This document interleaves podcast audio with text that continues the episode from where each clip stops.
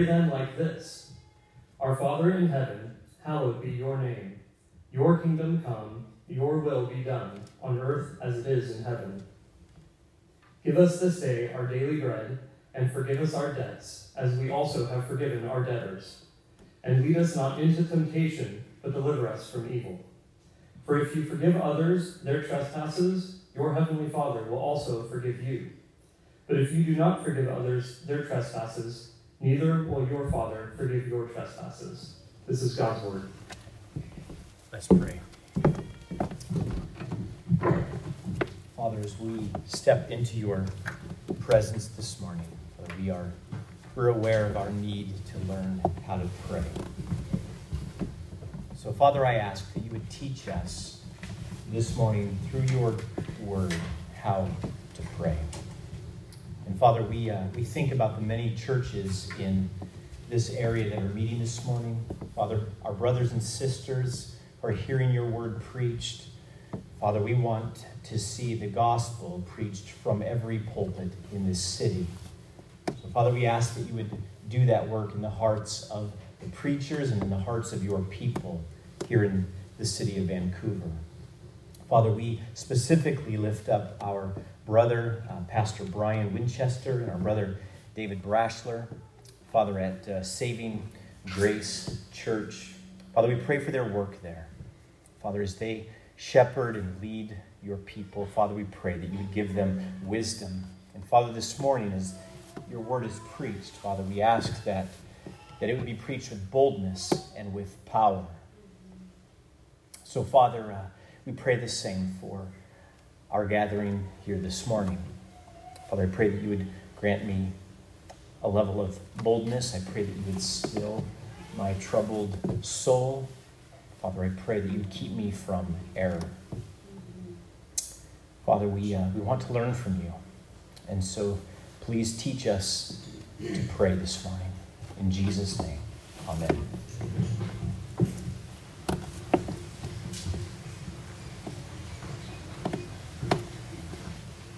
Yesterday was the birthday of Saint Augustine. He turned 1,667. So the fact that we're a day late to the celebration shouldn't concern us much. In the year 391, Augustine visited Hippo Regius. That's a Roman city on the coast of modern day Algeria in North Africa. The people seized Augustine, and against his will, he was ordained priest. Now, I'm not sure how that works, but we do know that he served there in Hippo for the next 39 years until his death in 430. Shortly after he was made bishop, Augustine wrote his classic work, Confessions. It is his autobiography. It is his autobiography of a sort, and it's written in the form of a prayer to God. In the book, Augustine made a heart probing analysis of his sins. And his sins range from gluttony to falling prey to false teaching to the sexual sins to which he was enslaved for years. But the most intriguing of his sins, in my opinion, was one that most of us would find trivial.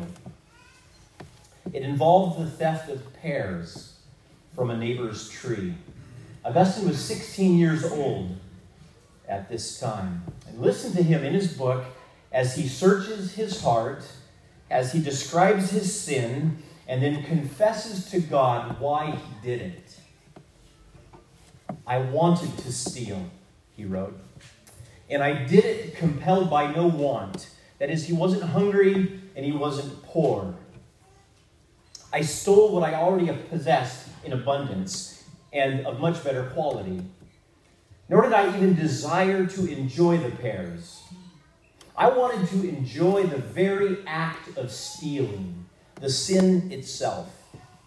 There was a pear tree near our vineyard which was laden with fruit that was attractive neither in appearance nor in taste. So it wasn't even good fruit. In the dead of night, we crept up to the tree. a gang of youthful good for nothings, to shake it down and despoil it. We carried away huge loads, not as a treat for ourselves, but just to throw to the pigs.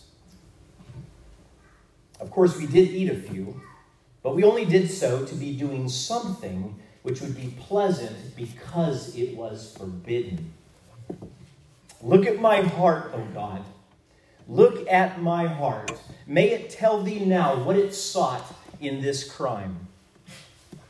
It sought that I might be evil without any real reward, and that for my evil there might be no reason at all except evil. No excuse, no reason for his crime, just evil. And if that wasn't blunt enough, listen to this. It was filthy, and I loved it. I loved my own destruction. I loved my own fault. Not the object to which I directed my faulty action, but my fault itself was what I loved. Well, that view of sin is something we need to recover. Our hearts have become so desensitized and so calloused to sin that we no longer find it filthy. And we no longer are willing to admit to ourselves or to God that we actually love it. And here's the connection to this morning's passage. Because we have such a low view of our sin, or I should say, such a low view of the God against whom we sin, we honestly don't feel the need to pray this prayer.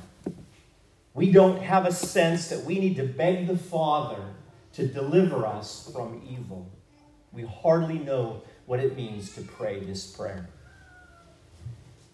To mouth these words without understanding our sin simply exposes our hypocrisy because we really don't want to be spared from temptation. Our sin is filthy, and we rather love it. Let's keep that in sight this morning as we learn about the final petition in the Lord's Prayer. I think this is the eighth sermon now on the prayer, and each week we've tried to take a look back, a quick look path at the path we've traveled, sort of a recap. I'll do the same this morning, but I want to do it a little differently. I found this in reading Charles Spurgeon this past week. It's interesting. Spurgeon says that he found it while he was reading, uh, but he doesn't tell us where he found it. But he felt like he wanted to share it to his congregation, and I want to do the same. It's just a simple list of headings one for the address of the prayer, and then one, one for each of the six petitions of the prayer. It views the prayer like a ladder, and on the top rung we have the address Our Father, which art in heaven. This is the prayer of a child away from home. Hallowed be thy name, the first of the six petitions. This is the prayer of a worshiper. Thy kingdom come, the second petition. This is the prayer of a subject of the king. Thy will be done as it is in heaven is the prayer of a servant. Give us this day our daily bread is the prayer of a beggar. And forgive us our debts as we forgive our debtors is the prayer of a sinner. And this morning's petition, lead us not into temptation, but deliver us from evil, is too a prayer of a sinner, but a sinner in danger of being a greater sinner still. This is the Lord's Prayer the prayer of a child away from home the prayer of a worshiper, the subject of a king, a servant, a beggar, a sinner, and a sinner in danger of becoming a greater sinner still.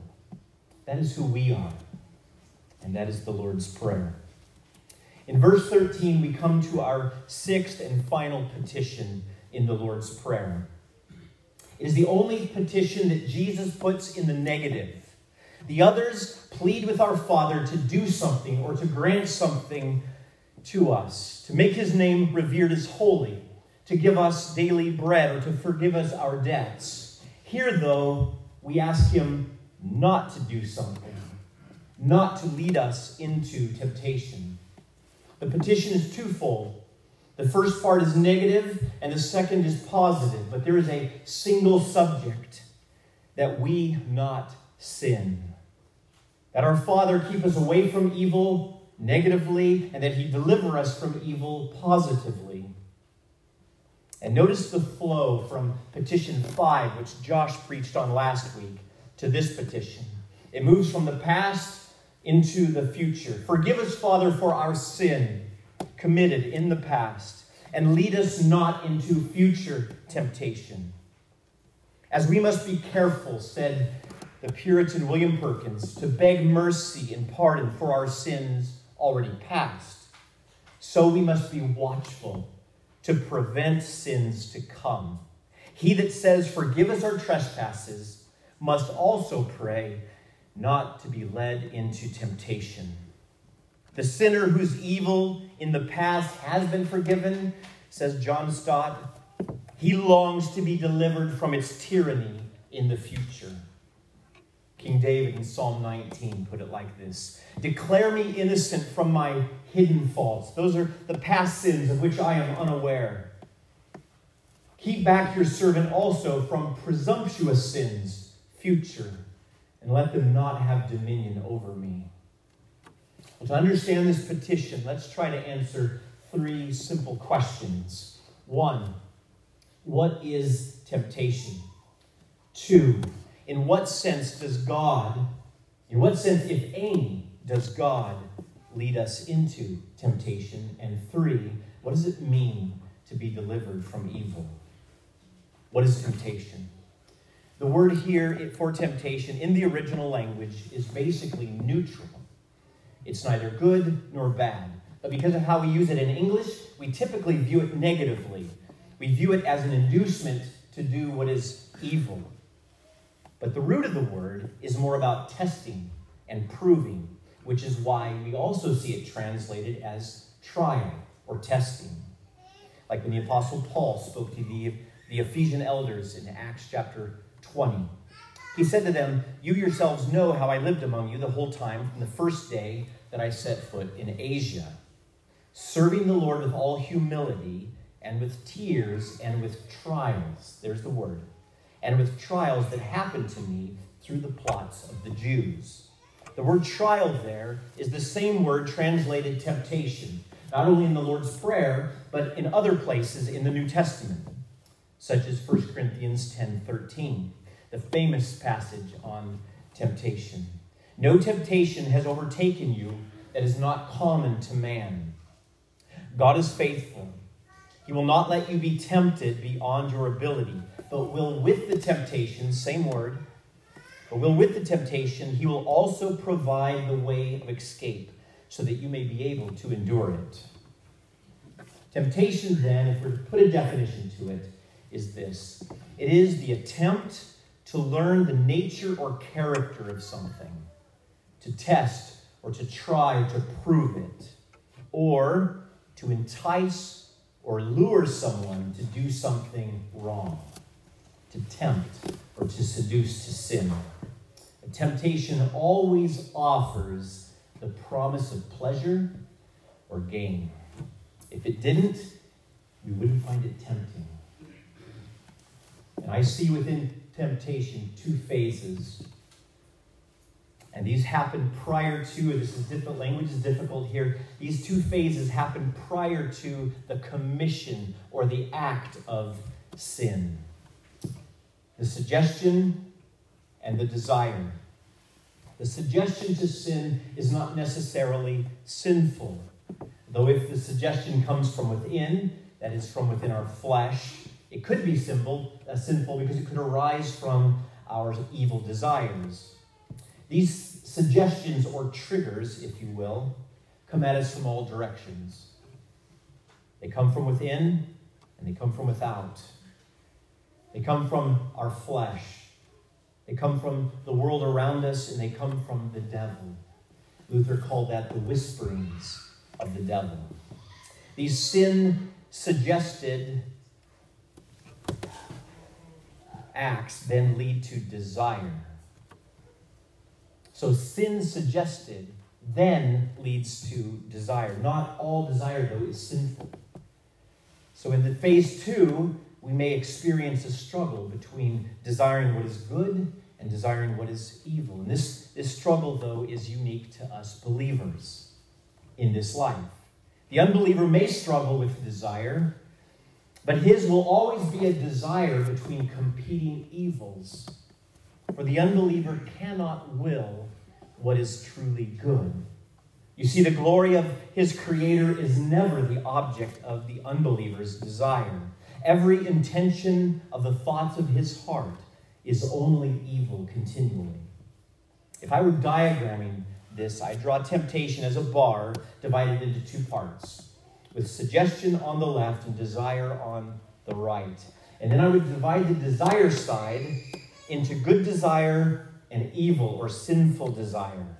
And the line between good and evil desire, I would label conception, which I get from the Apostle James, who I'll read in a moment.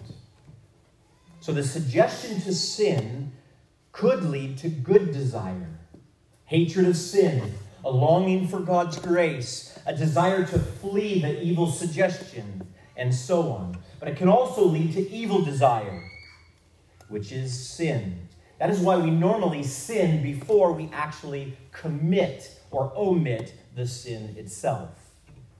The adulterer toys with it. He toys with the suggestion of the affair before he commits the physical act. He desires the evil before he does the evil. The idea of stealing pears entered Augustine's mind. This led to his desire to steal for the pleasure of stealing, which was sinful even before he committed the theft. James describes the transition from sinful desire and follows it to its conclusion, which is death. Blessed is the man, wrote James, who remains steadfast under trial. That's the same word, temptation or trial. For when he has stood the test, he will receive the crown of life, which God has promised to those who love him. Let no one say when he is tempted, I am being tempted by God. For God cannot be tempted with evil, and he himself tempts no one. We'll come back to that. But each person is tempted when he is lured and enticed by his own desire. Then, desire, when it has conceived, now it becomes evil desire, that midpoint of phase two. When it is conceived, it gives birth to sin. And when sin is fully grown, brings forth death. James 1. Eve in the Garden of Eden is the most infamous example Genesis 3. Now the serpent was more crafty than any other beast of the field that the Lord had made. And he said to the woman, Here comes the suggestion, the devil's whispering. Did God actually say, You shall not eat of any tree in the garden? And the woman said to the serpent, We may eat of the fruit of the trees in the garden. But God said, You shall not eat of the fruit of the tree that is in the midst of the garden Neither shall you touch it, lest you die. But the serpent said to the woman, You will not surely die.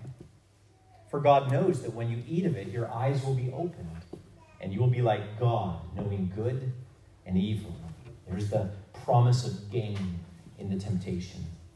So when the woman saw that the tree was good for food, and that it was a delight to the eyes, and that the tree was to be desired to make one wise, Again, there's the offer of gain and pleasure. She took the fruit and ate it. And she gave also some to her husband who was with her, and he ate. So this week in your community groups, you can debate this question. At what point did Eve sin? Was it when she took the fruit and ate? Or was it when she found it desirable, believing the word of Satan over the word of God? That would be a fun discussion. So, question one was this What is temptation? Answer Temptation is the attempt to learn the nature or character of something, to test, to try, or to prove, or to entice or lure someone to do something wrong, to tempt or seduce to sin. It always offers the promise of pleasure or gain. And we see two phases of temptation the suggestion and the desire. The desire can be either good or evil. So, now for question two. In what sense, if any, does God lead us into temptation? And this objection comes directly from the passage in James, which we read a moment ago. Let no one say when he's being tempted, I'm being tempted by God. For God cannot be tempted with evil, and he himself tempts no one. So if God doesn't tempt, then how could he lead someone into temptation?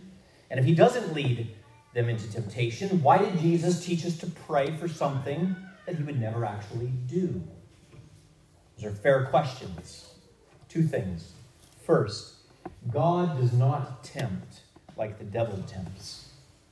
The tempting of the devil and the testing of our Father are as different as night is from day. They differ in motive and they differ in objective. The motive of the devil in tempting us is evil. He wants to seduce us to sin, and his objective is to cause us to fall and to destroy us. So the Apostle Peter warns us to be watchful because our adversary, the devil, prowls around like a roaring lion, seeking someone to devour. 1 Peter 5. In contrast, though, God's motive in testing his children is always good and righteous, as is all that our God does. Righteous are you, O Lord, and right are your rules. Psalm 119. I know, O Lord, that your rules are righteous, and that in faithfulness you have afflicted me. Psalm 119. The afflictions are the testings, and they are good. Not only is God's motive good and righteous, but his objective is as well. God's objective in testing his children is to purify them and sanctify them, to grow them into maturity. That's why James says, Count it all joy, my brothers, when you meet trials of various kinds. For you know that the testing of your faith, these are all the same word, the testing of your faith produces steadfastness and, this, and let steadfastness have its full effect, that you may be perfect and complete, that is, mature, lacking in nothing. James 1. And it's why the author of the book of Hebrews taught us that God disciplines us for our good. Why? That we may share in his holiness. Hebrews 12. So, no, God does not tempt like the devil tempts. The motive of the devil is evil, and his objective is to lure you into sin and to destroy you. Far be it from God to be accused of such a thing. God does, however, test his children, and at times he tests them severely. He tested Abraham by ordering him to sacrifice his son Isaac. And he tested the children of Israel in the desert for 40 years. But God's testing is always motivated by what is righteous and good, and his objective in testing his children is always their holiness. So, second, notice the language that is used in the Lord's Prayer and the language that James uses. They're different. The passage in James says that God himself tempts no one.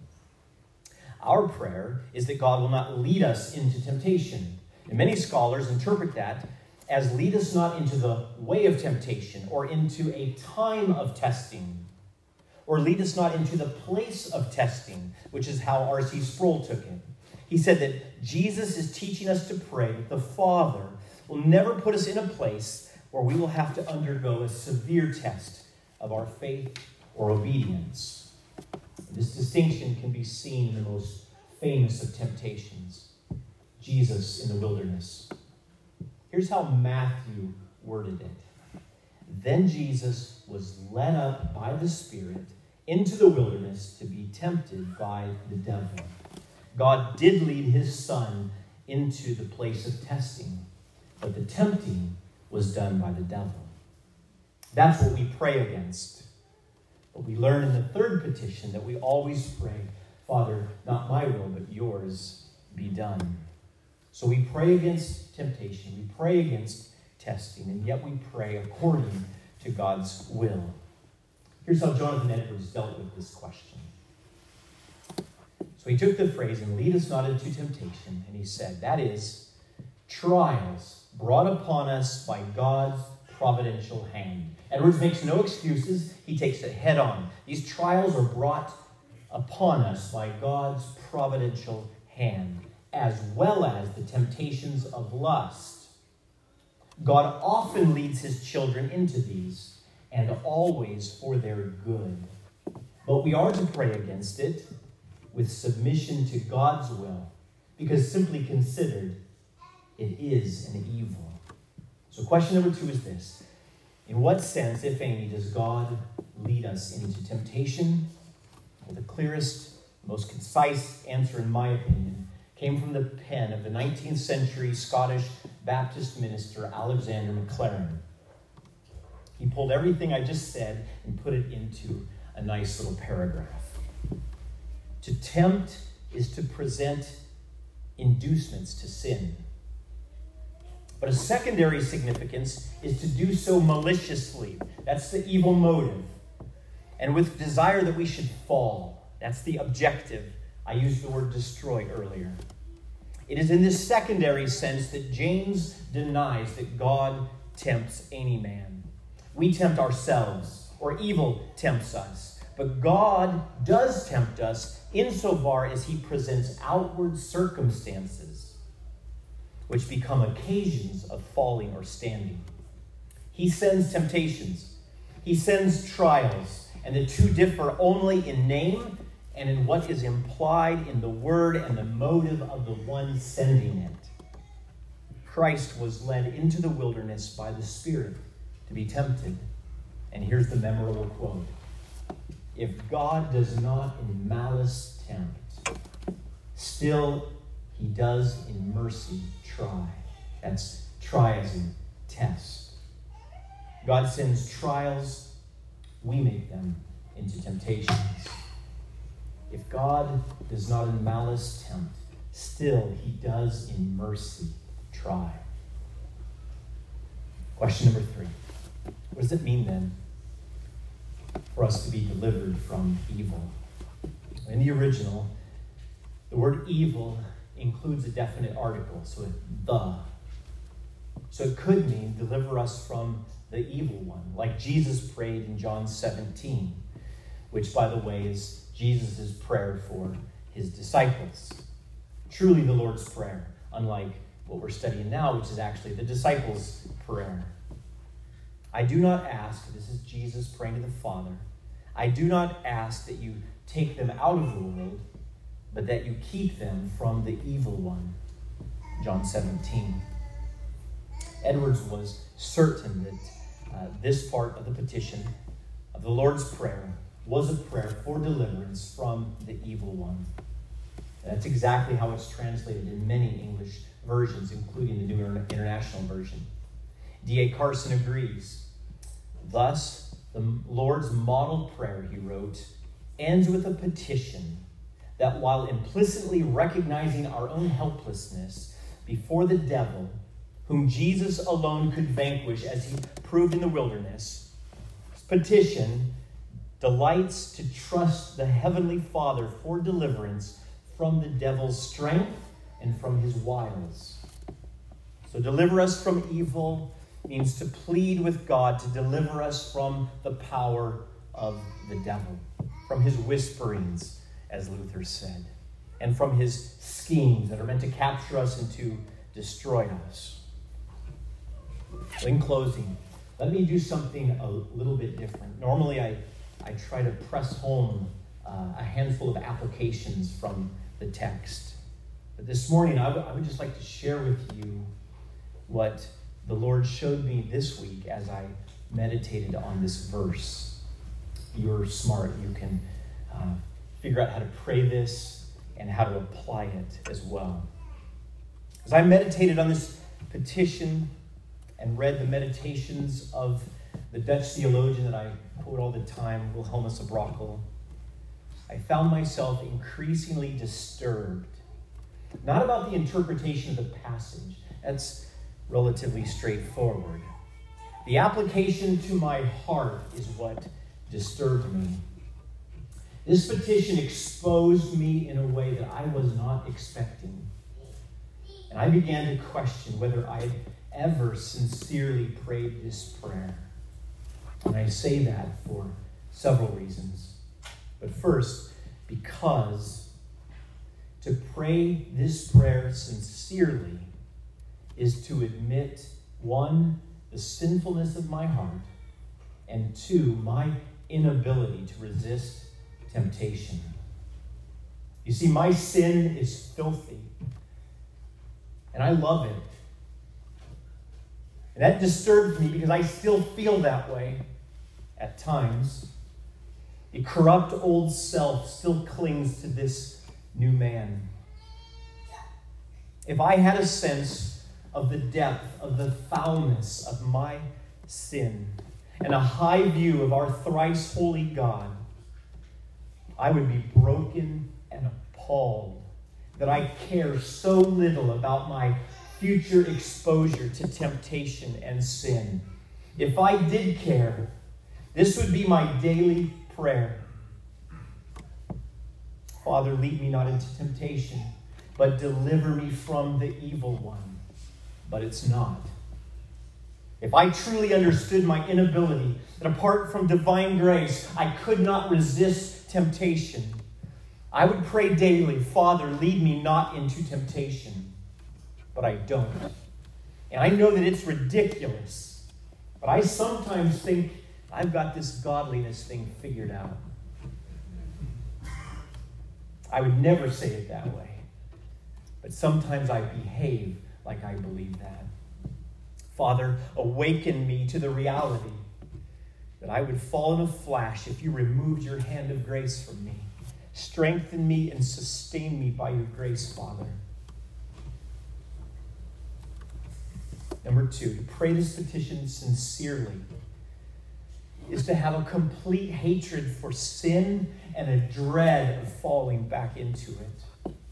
As I said, my sins are filthy, and I love some of them. But if I were to find myself in the presence of the Lord of hosts, as the prophet Isaiah did, I would cry out with him, Woe is me, for I am lost. I am a man of unclean lips, and I dwell in the midst of a people of unclean lips. For my eyes have seen the King, the Lord of hosts. If I were to feel the weight, one ten thousandth of the weight of my offense against the Almighty, I would pray hourly, Father, lead me not into temptation. But I don't. What's wrong with me? Why do I have so little holy horror at the thought of my sin? Listen to Spurgeon, how he framed this. This is a beautiful passage. The prayer before us springs from the shrinking of the soul at the first approach of the tempter. The footfall of the fiend falls on the startled ear of the timid penitent. He quivers like an aspen leaf and cries out, What? Is he coming again? And is it possible that I may fall again? And may I once more defile these garments with the loathsome, murderous sin which slew my Lord? Oh my God, this prayer seems to say, Keep me from such a dire evil. Lead me, I pray thee, wherever you will. I, even through death's dark valley, but do not lead me into temptation, lest I fall and dishonor thee. The burned child dreads fire. He who once has been caught in the steel trap carries the scars in his flesh and is horribly afraid of being caught and held again by its cruel teeth. Lead us, Father, not into temptation. Number three, to pray this prayer sincerely would be to acknowledge that my sweet communion with my Father is affected and obscured by my falling into sin, as is my love for the honor of his name. Does it mean so little to me? If my desire for close and intimate communion with my Father was my greatest joy, I would pray every minute, Father, do lead me not into temptation, but deliver me from this evil one. But I don't. Do I really believe that greater and lasting gain and pleasure or joy can exist anywhere outside my communion with you? No, you make known to me the path of life. In your presence there is fullness of joy. At your right hand are pleasures forevermore. Psalm 16. Number four, to pray this prayer sincerely would be to exercise faith in God's care for me as his child and in his unlimited power to give me strength to subdue my spiritual enemies that seek every moment to destroy me. And it would be to have faith in the goodness of my Father, that He will do it, since He promised to hear and to answer my prayer. Why do I have such little faith? Well, lastly, let me leave you with a warning from Wilhelmus of Brakel. You see, to pray this prayer sincerely is something that only believers can do. In fact, the unbeliever can pray none of the other six petitions, nor can he address God as his Father. You see, the unconverted, the unbeliever, has no desire for these things. Not only is he without desire for the matters that are comprehended in this petition, but all his desire and delight is to live in sin. He does not want sin to be extracted from him. Instead, he draws unrighteousness to himself with cords of vanity, and sin as with heavy wagon ropes. He has no fear that he will fall into temptation. He even seeks it out eagerly and involves himself in it, for sinning is his delight, as long as it doesn't result in harm or injury. When such a person therefore says to God, Lead me not into temptation, he lies. And he lies in the presence of the all knowing God and he mocks him. For if he would truly express what was in his heart, he would say, Grant me opportunities to engage in many delightful and expedient sins. For they are my delight. Such a person ought no longer to pray this petition to God, lest he tempt him. Instead, he ought either to continue without prayer to his destruction, or else repent and then offer the petition, Lead us not into temptation. It's true, the believer cannot pray the Lord's Prayer in any sincerity. That's a startling reality. To truly desire the petitions that we ask of God in this prayer requires a radical change of our heart. And that change comes when we place our trust in the death, burial, and resurrection of Jesus for the saving of our sinful souls. That's the ultimate deliverance from evil. And it occurred at the cross. And that's the gospel which we love and we preach here every week. And it's what we will celebrate in a few minutes in the Lord's Supper. Let's pray. Father, we really don't know what it means to pray, not to be led into temptation. Father, I I fear that there remains in me and many of my brothers and sisters a love for filthy sin. Father, open our eyes. Show us how egregious our sin is. Father, I pray that you would awaken our consciences, awaken our hearts. Father, may your Spirit convict us of sin. Father, may we run to the cross of your Son Jesus to find ultimate deliverance from this evil that we are so encumbered with in this life. Father, do that miracle in our hearts. I pray this in the name of your Son Jesus and for his glory. Amen.